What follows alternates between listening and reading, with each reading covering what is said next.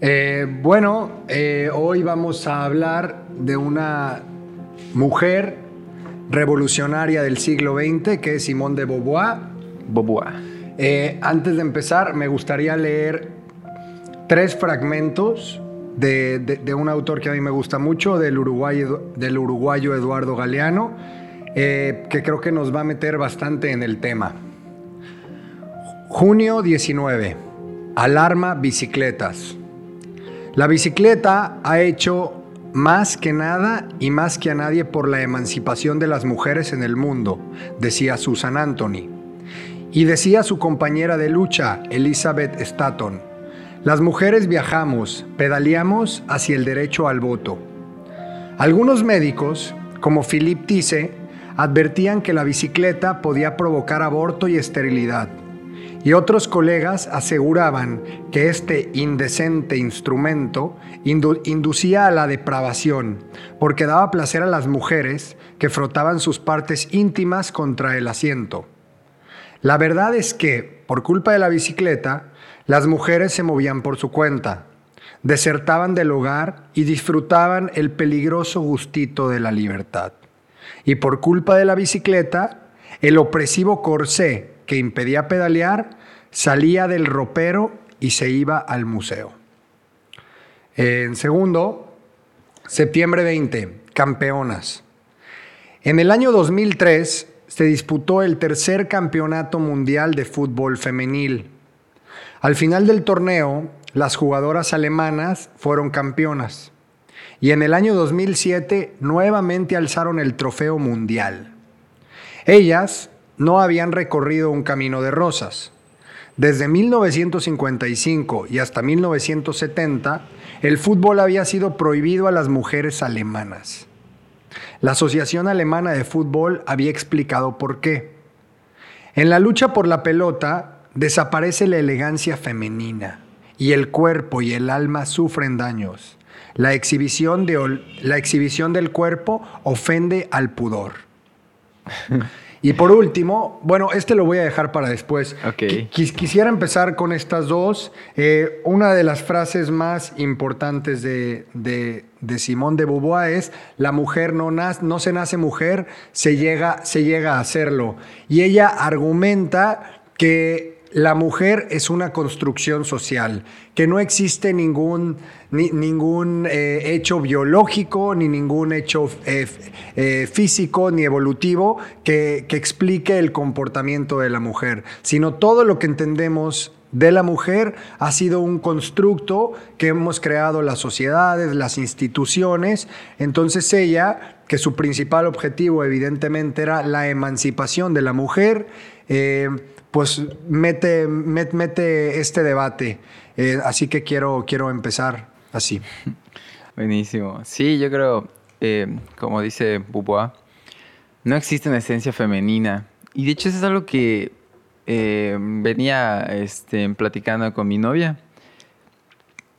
Esta parte de cuestionar la- el rol de la mujer, el papel de la mujer que por tantos años, sobre todo en esta cultura, eh, por ejemplo, que viene mucho de la cultura americana, toda la cultura mexicana y en general latinoamericana, que es extremadamente machista, eh, todos esto, estos roles que siempre hemos creído que así deben ser y que durante los últimos años se han ido rompiendo, me parece pues duros cuando los cuestionas como increíbles, como ¿qué pedo? ¿Por qué son así? ¿Por qué siempre han sido así? ¿Por qué nunca se han cuestionado? Si han, o sea, si toda, básicamente la mujer vive a la sombra del hombre y hablan incluso de una, este, de Hegel, de este, de habla de la, el esclavo y el amo. Hablan, o sea, comparan prácticamente al, al amo, comparan al hombre como el amo y al esclavo y a la mujer como el esclavo. Y es básicamente eso. Llega a haber una deshumanización, una desmoralización de la mujer eh, a la sombra del hombre. Sí, Entonces y- me parece increíble. Y, y ahí hay que ver un punto, bueno, aquí estamos en la mesa hablando tres hombres. Entonces, toda esta visión la vamos a hablar desde los hombres. Claro. Eh, y creo que es algo súper importante. Y, y- creo que también el cuestionamiento hacia lo femenino también nos tiene que llevar nosotros hacia voltear a ver qué es lo masculino. Porque lo Totalmente. masculino también sí, hay, sí ha significado, en mi caso significó eh, que el hombre, yo no podía llorar, el no poder sentir, porque el sentir te hace menos hombre. Las que sienten son las mujeres. El hombre tiene que ser disciplinado, fuerte. Todas estas características que yo, queriendo nutrir esto que aprendemos de, de Simón de Beauvoir, yo nunca me sentí identificado con este hombre que no siente. Yo siempre fui altamente sensible. Y, y, al entrar a este mundo en el que me explicaron que el hombre macho tiene que no sentir, yo he tenido mucho, yo, ahora he tenido que hacer mucha reconstrucción y desaprender muchas cosas para volverme a conectar con, con, yo soy un ser muy sensible y esa sensibilidad me aporta mucho, pero el mundo me dijo no, el hombre no es así. Y es lo mismo, ¿no? A la mujer también que por, por, otro lado, tenía características que la sociedad imparte como de hombre, le decía, no, tú eres muy machorra, tú eres muy eh, seguro es lesbiana, todos estos eh, prejuicios que se hacen. Sí, todos estos prejuicios que se hacen en torno a la mujer que desafía, eh, pues esta mujer que tiene que ser con ciertas características y otras, ¿no? Pero creo que en, en esta dialéctica del amo y el esclavo, yo siempre pienso, si hay un amo y hay un esclavo, bueno, el amo depende del esclavo y el esclavo depende del amo. Los dos están perdiendo en una relación cuando esa relación pudiera ser más de nutrición. Entonces, eh, la pregunta que quiero hacer es, ¿cuál es el costo de, todo esto, de esta opresión a la mujer? ¿Cuál es el costo para el hombre? ¿Cuál es el costo que tenemos que pagar por, por haber tenido esta opresión hacia la mujer? Bueno, actualmente eh, el costo yo creo que es ese alto índice de eh, asesinatos a mujeres que tenemos actualmente en México. Que tanta mujer esté muriendo de una manera absurda. Yo creo que ese es el costo y es un costo, de, o sea, es demasiada sangre. Y yo creo que esa es la consecuencia de tantos años de esta desinformación, de esta mala educación que tuvimos y no nos dimos cuenta. Y es, es, o sea, está tan arraigado que, por ejemplo, a mí me crearon, yo considero que fui creado como un hombre machista. ¿Y sabes qué me crió? Mi mamá. E-, es irónico. Incluso las mismas mujeres te enseñan para, como te crían como el hombre que debería ser. A mí me decían, tú tenías que ser el hombre de la casa. Yo crecí con mi abuela, crecí con mi mamá y crecí con mi hermana.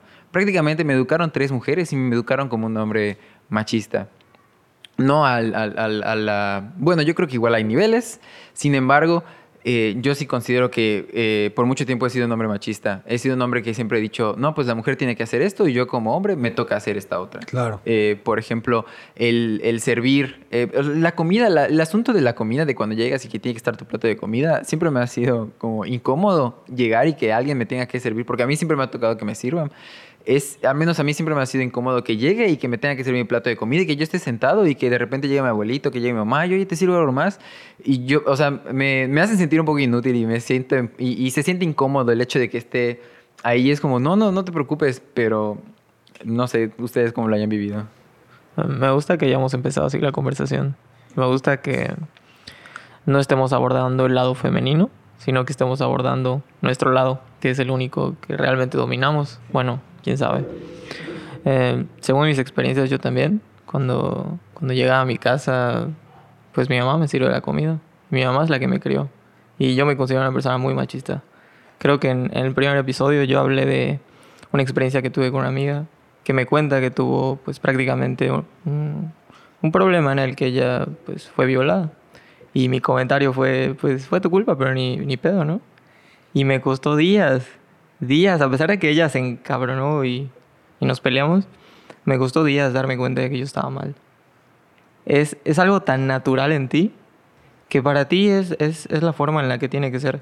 O sea, es tan natural en ti cómo se juzga que pues prácticamente ellas están mal. O sea, o cualquier otro pensamiento no, no está correcto. Entonces, me late que empecemos esta conversación haciendo una inflexión en las cosas que nosotros creemos que que son la base de, la sociedad. Claro. ¿no? y creo que el machismo, como cualquier ideología, eh, pues es como un parásito que está así con todas sus ramitas atada a nuestra mente y se camufla y hace toda una especie de, de movimientos para que no lo puedas identificar.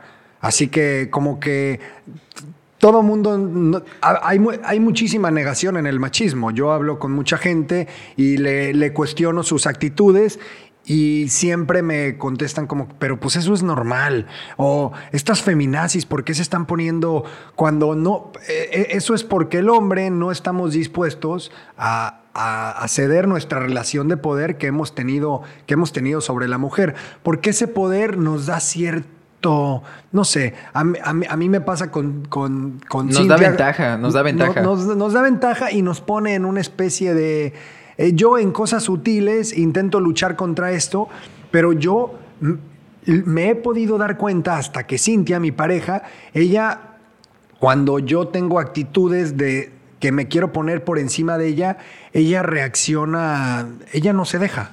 Entonces, el hecho de que ella me haga resistencia me hace decir, sí, pues esto que estoy haciendo o cosas que yo quiero mantener el control en la relación, cosas que yo quiero tener el poder, estar por encima de, que a mí se me hace normal porque fue lo que yo crecí viendo en mi casa.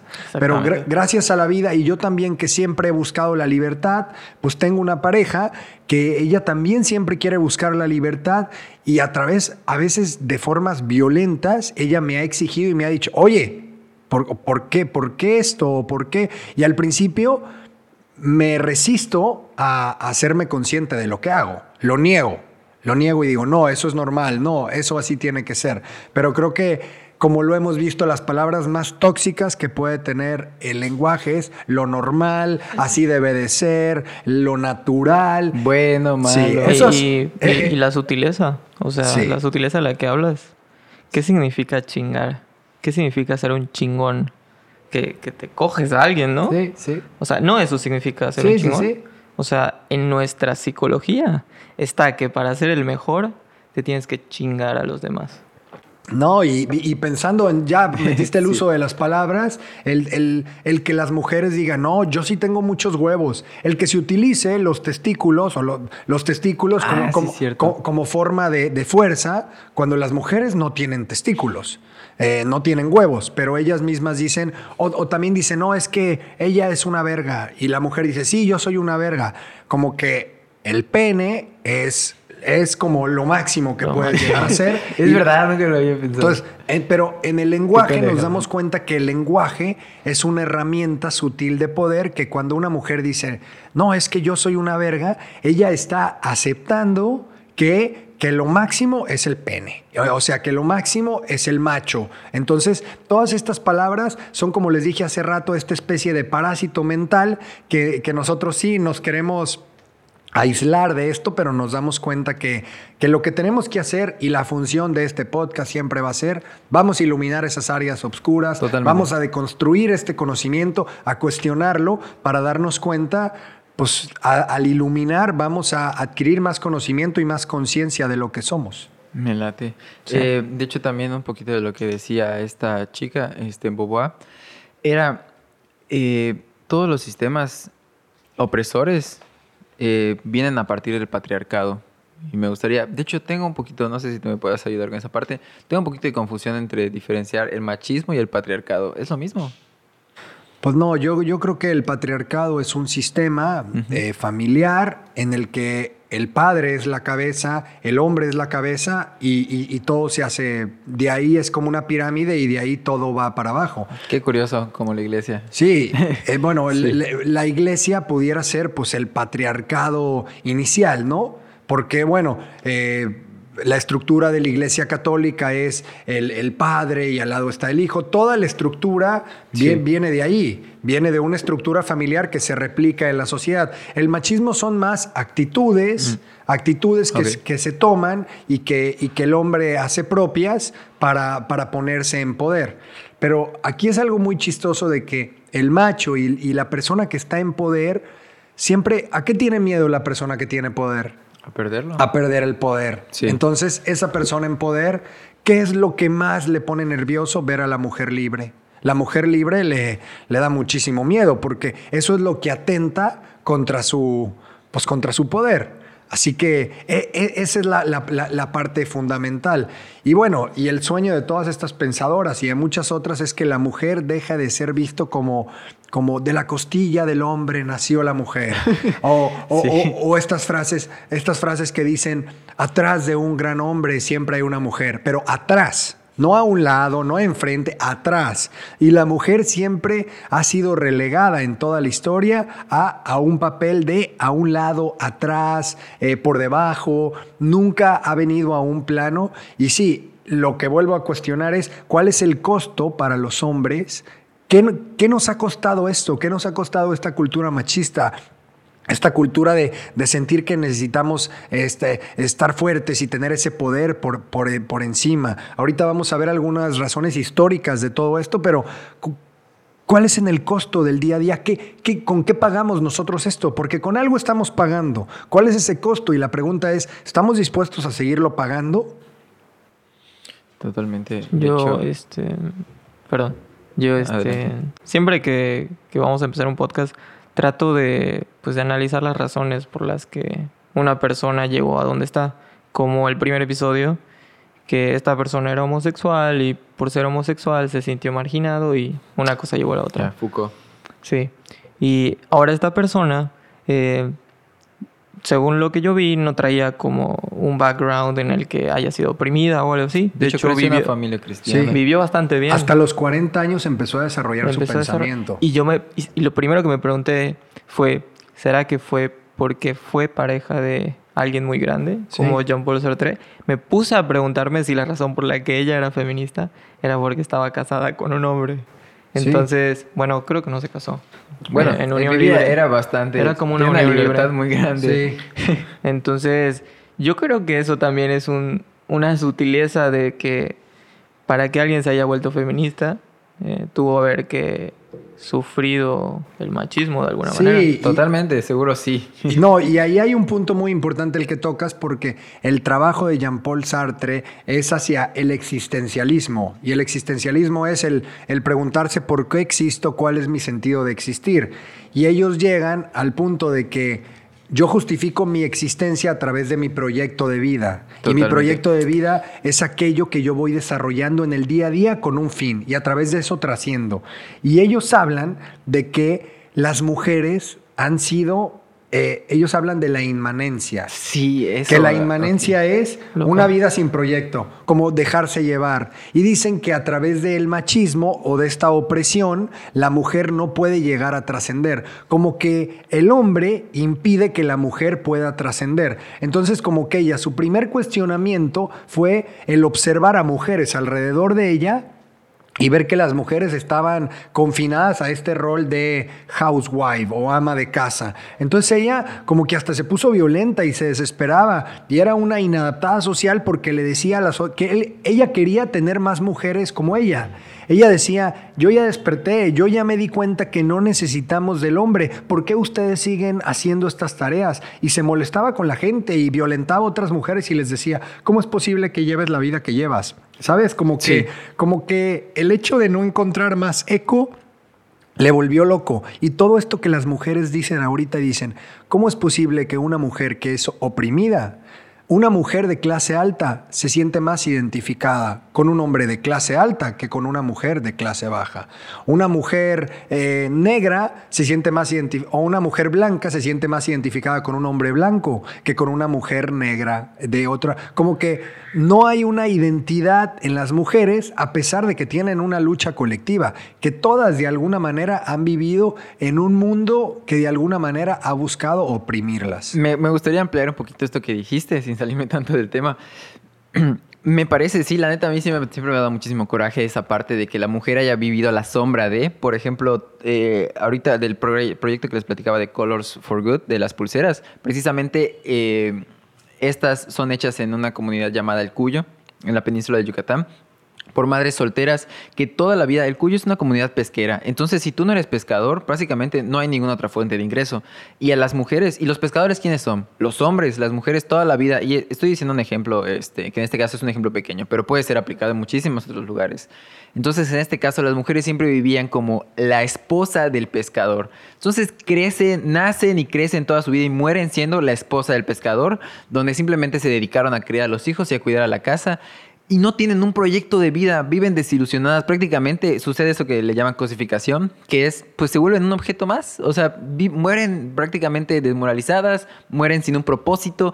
Y esto es sumamente, y no solamente a las mujeres, esto pudiera sucederle. A mí se me hace muy triste que esto le suceda a cualquier ser humano, que pueda vivir su vida sin un proyecto. Prácticamente ni siquiera lo está viviendo. No sé si eso se le podría llamar vivir la vida.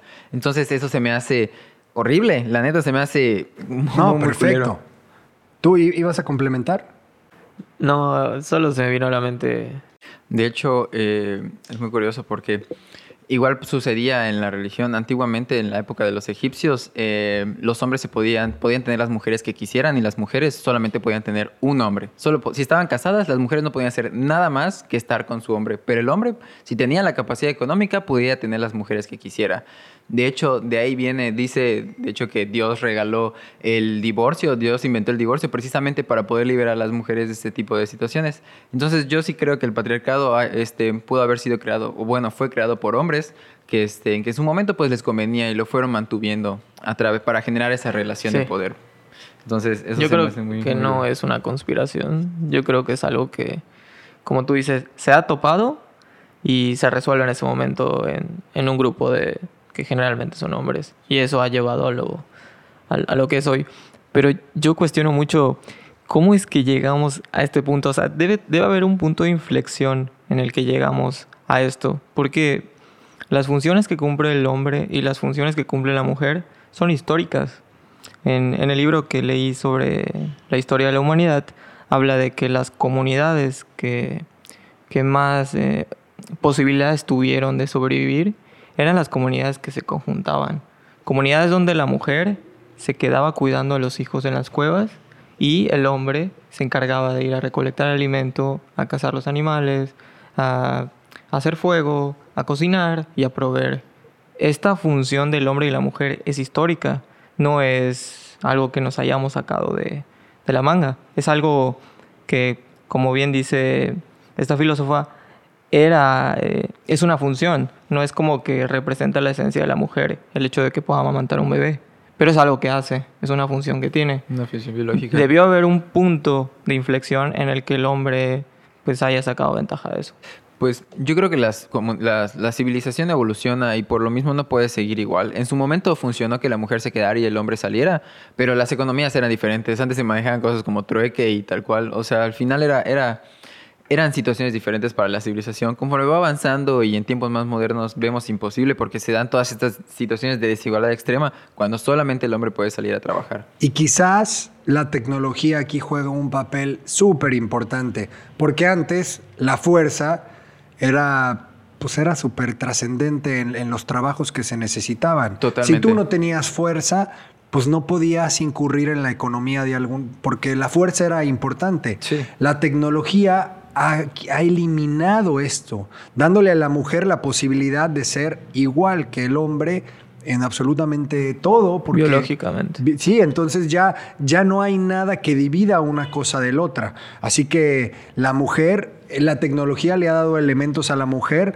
para, para todo esto y sin embargo las mujeres siguen, siguen ganando mucho menos que los hombres. Quisiera darles algunas eh, definiciones históricas que se han tenido de, la mujer para, para ubicarnos cómo se ha visto la mujer en distintas culturas. Chale. Eh, creo que el 8 de marzo es el Día de la Mujer y dice, hoy es el Día de la Mujer. A lo largo de la historia, varios pensadores humanos y divinos, todos machos, se han ocupado de la mujer por diversas razones. Por su, por su anatomía, Aristóteles, la mujer es un hombre incompleto.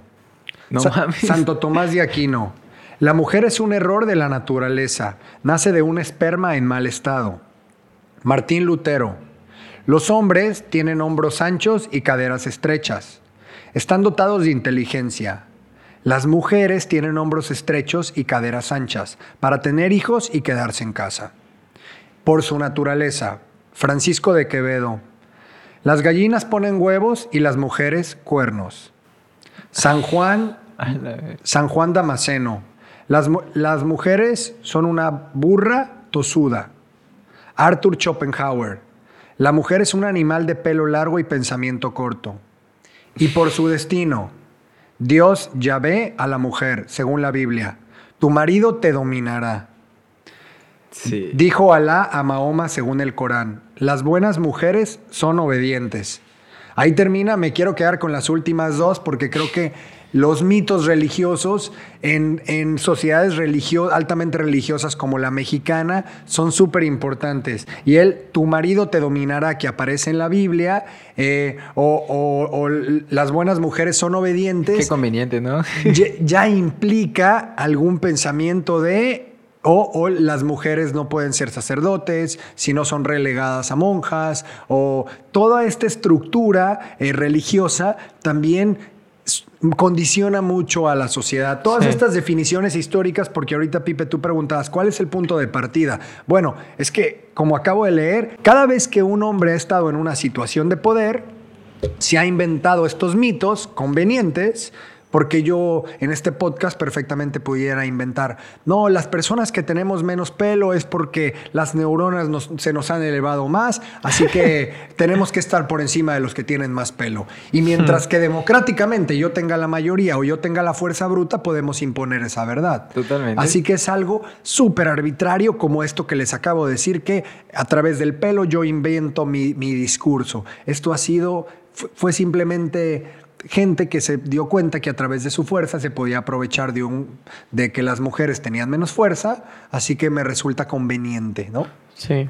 Y creo que esto, de hecho, igual ayer estaba platicando con otras personas. Si pudiera cambiar en el mundo, ¿qué sería? Tal vez que las personas fueran un poco más sensibles. Todo ese tipo de situaciones se han dado, pues, por no, una falta de empatía, tal vez. Creo que esto lo ha hecho, lo ha llevado a extremos muy. O sea, tal vez en su momento estas personas ni siquiera pudieron, llegaron a concebir la. la- o sea, no llegaron a pensar las consecuencias tan grandes y, tan trascendentes que pudieron tener estas acciones. Y me pregunto, ¿naturalmente el ser humano o el hombre es así? ¿O, o- o por qué durante tantos años se ha conservado este pensamiento o esta Lo filosofía lo entre los pregunto. hombres? O sea, ¿por qué? O sea, me imagino, o sea, si hubiera sido solo una época, hubiera dicho, bueno, tal vez, pero a lo largo de tantos años que el hombre haya querido chingar a la mujer tanto tiempo, es como, ¿por qué? ¿Qué- Mira, y también porque nunca había habido elementos teóricos que quisieran. Simón de Beauvoir fue de las primeras personas que quiso deconstruir todo este concepto de mujer y cuestionarlo. Porque no es fácil crear un marco teórico en el que digas, a ver, yo he vivido todo esto históricamente, esta es mi realidad histórica, y ya teniendo esta fuerza teórica, yo ya puedo construir un argumento para, para quitar del poder a la otra persona. Aquí me, me, hay una pregunta de algo que acabo de escuchar en una película. Era una película que hablaba de las peleas de los afros. De- en, en Estados Unidos por, por su emancipación, una, una pelea similar, que todas son peleas de liberación, ¿no? Y en esa película se planteaba que la persona que está en poder no va a estar dispuesta a soltar el poder sin una lucha. Totalmente. Como que, o sin, una, o sin algún tipo de pelea. Plantéenlo ustedes en sus propias vidas si algún momento que han estado en una situación del poder, están dispuestos a soltar el poder sin una resistencia real. Y llevemos esto a las manifestaciones que ocurrieron en Mérida, que de alguna manera son personas que dijeron, ya estoy harto de esta realidad, así que quiero pelear porque si no, no te voy a quitar a ti ideología que está, que, que está en el poder. ¿Sí, sí me entienden ese tema de... totalmente. Yo no suelto. O, o- o- o- o pensemos en, en la primaria que había un niño bully y el niño bully sometía a los otros niños. ¿Cuál es la única manera de que este niño bully, que, todo, que, que siempre, que, que siempre robaba las galletas en el recreo, cuál es la única manera de quitarle las galletas?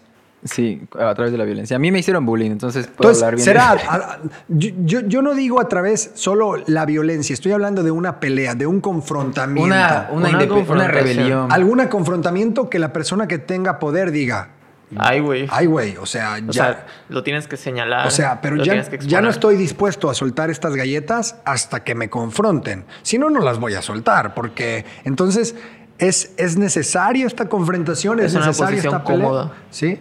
El hombre está en una posición cómoda Obviamente. en este momento. Y la única manera de tumbarlo de ese lugar es o violentamente confrontándolo o cómo, por- porque yo en, en- en- en mi posición y en mi experiencia, yo a través de mi relación eh, con una mujer, ella me ha confrontándome y a través de muchas veces violentamente confrontándome, yo he tenido que darme cuenta y decir, bueno, sí, esto ya, esto ya es conocimiento viejo que no me sirve porque sí estoy en una situación de poder, sí esta situación de poder no nutre a mi relación, y, pero ha sido a través de que ha sido muy incómodo para mí. Sí, yo creo que la pareja es el mejor ejemplo en, la era moderna de darnos cuenta de, de lo que hacemos. Eh, yo siempre que tengo un pleito con Chris, pongo en la mesa cosas que yo hago. O sea, que son exclusividades, no lo sé. Por ejemplo, el hecho de que yo tenga auto y yo la vaya a buscar. Cuando tenemos una pelea, mis argumentos son, tú no agradeces que te voy a buscar. Claro. Tú no agradeces que te llevo. Ese, ese, ese ejemplo es... Machismo, es- sí. e- Ese ejemplo sirve muchísimo, lo podemos desmenuzar muy bien. Ese, no, ese tú no agradeces es yo que estoy en una situación de poder. Yo como yo soy el proveedor de esto, tú, mujer de malagradecida, que yo, hombre, voy y te recojo, pero tú te estás aprovechando de una... Y a lo mejor a ti... Sí me ha pasado, o sea, sí me, me identifico. Y en el momento ella me decía, no, te veo donde tú quieras. Y no, no, yo voy. O sea, yo voy obviamente, por ti. obviamente, obviamente. Claro. Entonces, pero a la hora que ella, seguramente conociéndola, te confrontó y te dijo, pues ya no pasas por mí o Obviamente. quieras. Entonces, Pues ya. te quita tu poder, te lo quita y tú dices, bueno, esta herramienta de Y poder, me busco otro. eh, esta herramienta de poder ya no la puedo utilizar para manipular. Totalmente. Y, y- y- y creo que si, esta conversación y el pensar en todo esto nos sirve para algo, nos sirve también para ver nuestras relaciones más próximas, cómo son nuestras relaciones con las mujeres y cómo utilizamos estos mecanismos de dominación a través del dinero, de una posición de fuerza, de una posición como... ahorita- Jerárquica podría decirse en el trabajo, por ejemplo. no, ahorita me, me vino a la cabeza un, un meme que creo que también muy simplemente explica esto, que, que decía, si tu mujer está enojada contigo, cierra muy bien todos los envases de... eh, No, y, cierra muy bien con fuerza todos los envases envenene. y eventualmente va a ir a pedirte ayuda para que abras el envase. Ah. Sí. Porque bueno, pues... Me eh, necesitas. Sí, me necesitas. Entonces yo, yo voy a hacer que me necesites. Ah, no, me necesitas. Yo creo que ahí nuestra responsabilidad como hombres es pues ser conscientes de ese tipo de acciones al final, porque lo hacemos inconscientemente. Muchas veces llegamos a hacerlo ya consciente, pero inconscientemente las empezamos a ejecutar y es peligrosísimo que las continuemos. Entonces hay que ser muy, muy sensibles, generar muchísima empatía, porque no es grato, la verdad, sentirse en esa... O sea, imagínate constantemente sentirte vulnerable. Y puede ser en este caso, por ejemplo, si es la mujer, imagínate siendo mujer que tu novio te trate así, que tu novio te trate como vulnerable, que tu, que tu papá te trate así, que tu jefe te trate así, que tus amigos, o sea, todo el tiempo te están pisando, pisando, pisando. Llega un momento en el que dices, no, pues... o Ir sea, caminando por la calle, que te chiflen. Exacto, cedes y es horrible, o sea, es muy incómodo. O sea, Realmente es una opresión. a mí me han chiflado, neta, me han chiflado. Otros hombres. Y es súper incómodo. O sea, neta, cuando me pasó, porque nunca me había pasado, la neta, no es como que las mujeres me chiflen, no pasa. Pero cuando, o sea, por primera vez me chifló un hombre, fue así de, pierde, o sea, me ericé. O sea, es, está, Es está muy incómodo. Demasiado, demasiado, es horrible. Es una de las sensaciones más. O sea, algo tan simple como un chiflido es, es, es, es horrible. Es muy incómodo. Sí. Sí, y hasta te, te- te sientes agredido. como Sí, que- totalmente. ¿Qué te pasa, güey? O sea, es la primera respuesta Sí, que Así como de, tienes. ¿qué Sí. pedo, güey? Pero si a una mujer se lo hacen, es muy fácil que normalicemos. Ay, qué exagerada. O sea, Sí. la, la quieren simplemente chulear que está guapa y ahora se ofende. El famoso chulear Sí. es, es, un, es un albur, ¿no? Sí, sí, sí. Es una forma también de, de te someto. Te, De- te de- someto de a- cosificar. a, a una, a, un- a Y una situación. Me gustaría cuestionar algo. Entonces, o sea, yo la verdad, yo sí creo que para que haya paz tiene que haber, un- tiene que haber guerra. Eh, entonces, actualmente con todo lo que sucedió, que fue el movimiento de 25N, ¿no? Que fue el 25 de noviembre. Todas estas marcas que, marchas que sucedieron en Mérida, que sucedieron en diferentes partes de México y en otras partes del mundo. Eh, todas estas marta- marchas violentas, eh, eh, en este caso, pues para luchar contra los derechos de la mujer. Eh, o sea, yo sí tengo una opinión respecto a... Me gusta que se estén, eh, pues, ya reuniendo, que haya una comunidad, que estén realizando estas acciones que de alguna manera es como un sacudón a, pues, esta, este patriarcado, a estos hombres que la verdad este, no están haciendo nada al respecto. Eh, sí, solamente, eh, como creo que como en todo, pues tengo algunos desacuerdos. Por ejemplo, el hecho de que no incluyan hombres en este tipo de marchas. Porque al final, por ejemplo, este, regresando a lo que decía eh, pues es algo colectivo, es algo que para poder entender, o sea, estos roles de mujer también eh, es- pues se ven afectados por los, romble- los roles que se crearon de hombre, del hombre, como mencionaba Álvaro al inicio. El hombre pues crece como un- una persona que tiene que ser pues fuerte o violenta o, o- o- o resistente, no llorar. Y esto pues también afecta al papel de la mujer. Entonces como analizar bien esas dos partes y también en este tipo de marchas pues también involucrar a los hombres que se quieren involucrar porque hay muchos hombres que se quieren involucrar. Incluso involucrar a otras mujeres porque hay muchas mujeres que no se involucran porque no se sienten identificadas eh, precisamente porque igual ya no le dan tanto enfoque a lo que están haciendo. Pasa un poco que, que, este, que sus marchas ya no sabes si es eh, por qué. O sea, el pañuelo verde ya significa demasiadas cosas, entonces ya como que se está dispersando un poquito también. Eh, pero bueno, el hecho de llevarlo a la acción, de llevarlo a una rebelión, me, me gusta solamente que este, sí siento que tiene que ser un poco más como inclusivo en, hacia los hombres, por ejemplo. Que los hombres ya se, se puedan sentir parte. O sea, si yo como hombre me puedo sentir parte de su movimiento, eh, digo, ok, sí tienen toda la razón, pero sí hay un poco de exclusión. Y hay, y hay que ponerlo en perspectiva. En este libro que leí, eh, hay, un, hay una raza, una especie de Homo, eh, nosotros somos Homo sapiens, que vivió más tiempo. Históricamente hay una especie que ha vivido más que nosotros, que ha vivido 100.000 años. No recuerdo Homo qué era. Era un homo. Y dice que los Homo sapiens seguramente no vamos a vivir esos 100.000 años que ellos han vivido. Lo interesante de esta especie es que durante 100.000 años la podías comparar con los monos. No, no teníamos ningún rasgo biológico que nos separe de los animales, ningún rasgo intelectual, no teníamos nada que nos separe de los otros animales. Durante 100.000 años éramos cazados, eh, comíamos las obras de las obras de las obras, esperábamos a, que el coyote se vaya eh, en un animal muerto para comer el cartílago. O sea, nosotros durante 100.000 años, bueno, hubo otra especie, durante 100.000 años no pudimos destacar sobre otros animales. ¿Y por qué lo digo? Porque hay que ponerlo en perspectiva. Nosotros apenas, en teoría, llevamos 2.000 años con, con los problemas que tenemos hoy. Entonces, si lo comparamos contra 100.000 años, para mí la cuestionante sería cuánto tiempo nos va a tomar resolver los problemas del milenio.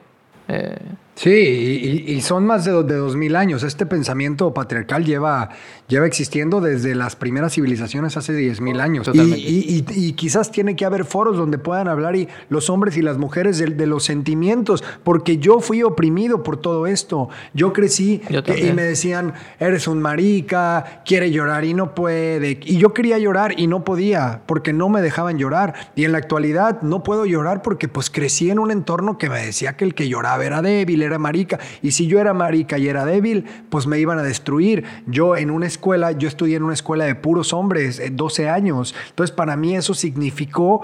Todo el tiempo tuve que oprimir, todo No el tiempo oprimir, oprimir. Entonces, Y tiene también, eh, o, o sea, sí tiene también unas consecuencias toda esa parte que mencioné. Obviamente, obviamente, obviamente yo, yo viví en, en la, en la dialéctica del amo y el esclavo, mis emociones han sido esclavas de un opresor. Y el opresor ha sido solo las mujeres son las que lloran y solo las mujeres son las que pueden Y, sentir. pues, y también llegues a sentir una, una, una rabia o un enojo que muchas veces tiendes a descargar en otras personas. Obviamente, porque no puedes canalizar tus emociones más simples, como el llorar.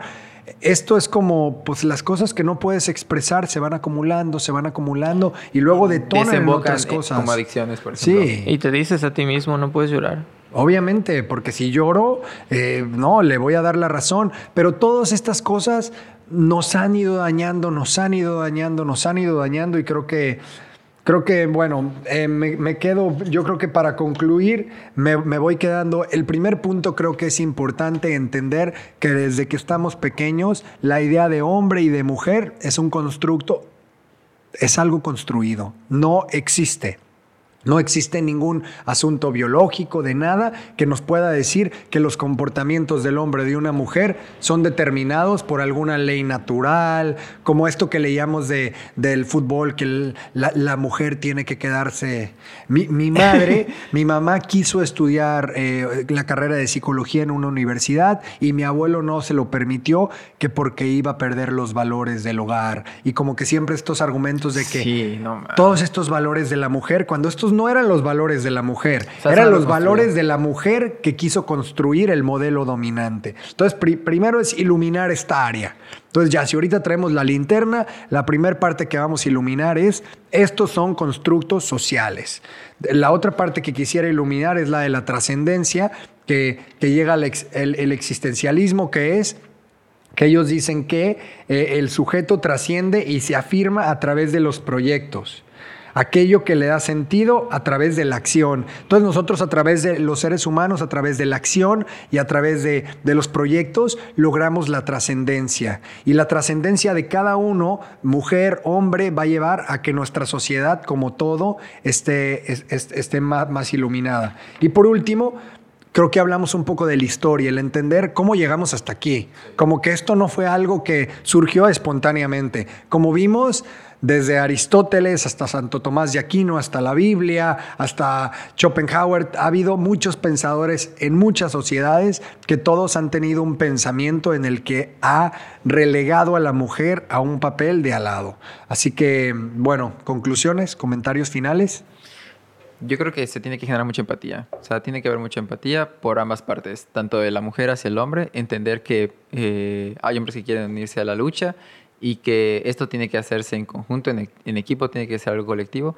Y, este, y tanto el hombre hacia la mujer genera mucha empatía. Dejar de hablar por hablar, porque muchas veces ya en el subconsciente traemos todas estas maneras de actuar que muchas veces pisan a la mujer y diariamente vivir esto, o sea, ponerse en el papel de la mujer, de que diariamente tiene que estar viviendo esto en diferentes situaciones en la escuela o en el trabajo, con la familia, con el papá, que constantemente le estén pisando, pisando, pisando, es algo que al menos a mí duele, ¿no? A mí, si yo me, pongo en ese papel, me duele. Entonces es generar esa empatía, yo creo que es lo que puede ayudar muchísimo a, entender, ¿no? ¿Qué, ¿Qué, qué, puedo hacer para ayudar? Em, yo pienso que todo lo que está pasando hoy tiene mucho sentido me hace sentido el tema de la violencia. No sé si sea la manera correcta, pero me hace total sentido porque es algo que no se ha podido derrocar, no ha podido desaparecer y probablemente siga creciendo. Eso solo la historia lo va a decir. Y a mí me gustaría invitar a nosotros los hombres a hacer una inflexión. A hacer una inflexión porque, ok, podemos opinar todo el tiempo. Yo no soy machista, yo estoy cambiando, yo pienso diferente. Pero si no miramos hacia atrás, si no miramos de dónde venimos, muy difícilmente vamos a poder deconstruir todo lo que somos. Y si no podemos hacer esa inflexión como hombres, es muy difícil que, que la mujer va a trascender como lo quiere hacer con esos movimientos. Yo la verdad creo que debemos empezar con los hombres, con la deconstrucción del hombre. Me parece... Sí, y creo que es la parte que nosotros hombres podemos eh, pues, empezar por ahí. Aquí nomás agradecer a Simone de Beauvoir, que gracias a, sus, eh, que gracias a su filosofía en el siglo XX, eh, ella nació en 1908 y, el legado que nos está dejando y todo esto que tenemos que empezar, empezar a analizar. Bueno, muchas gracias y cerramos. Perfecto.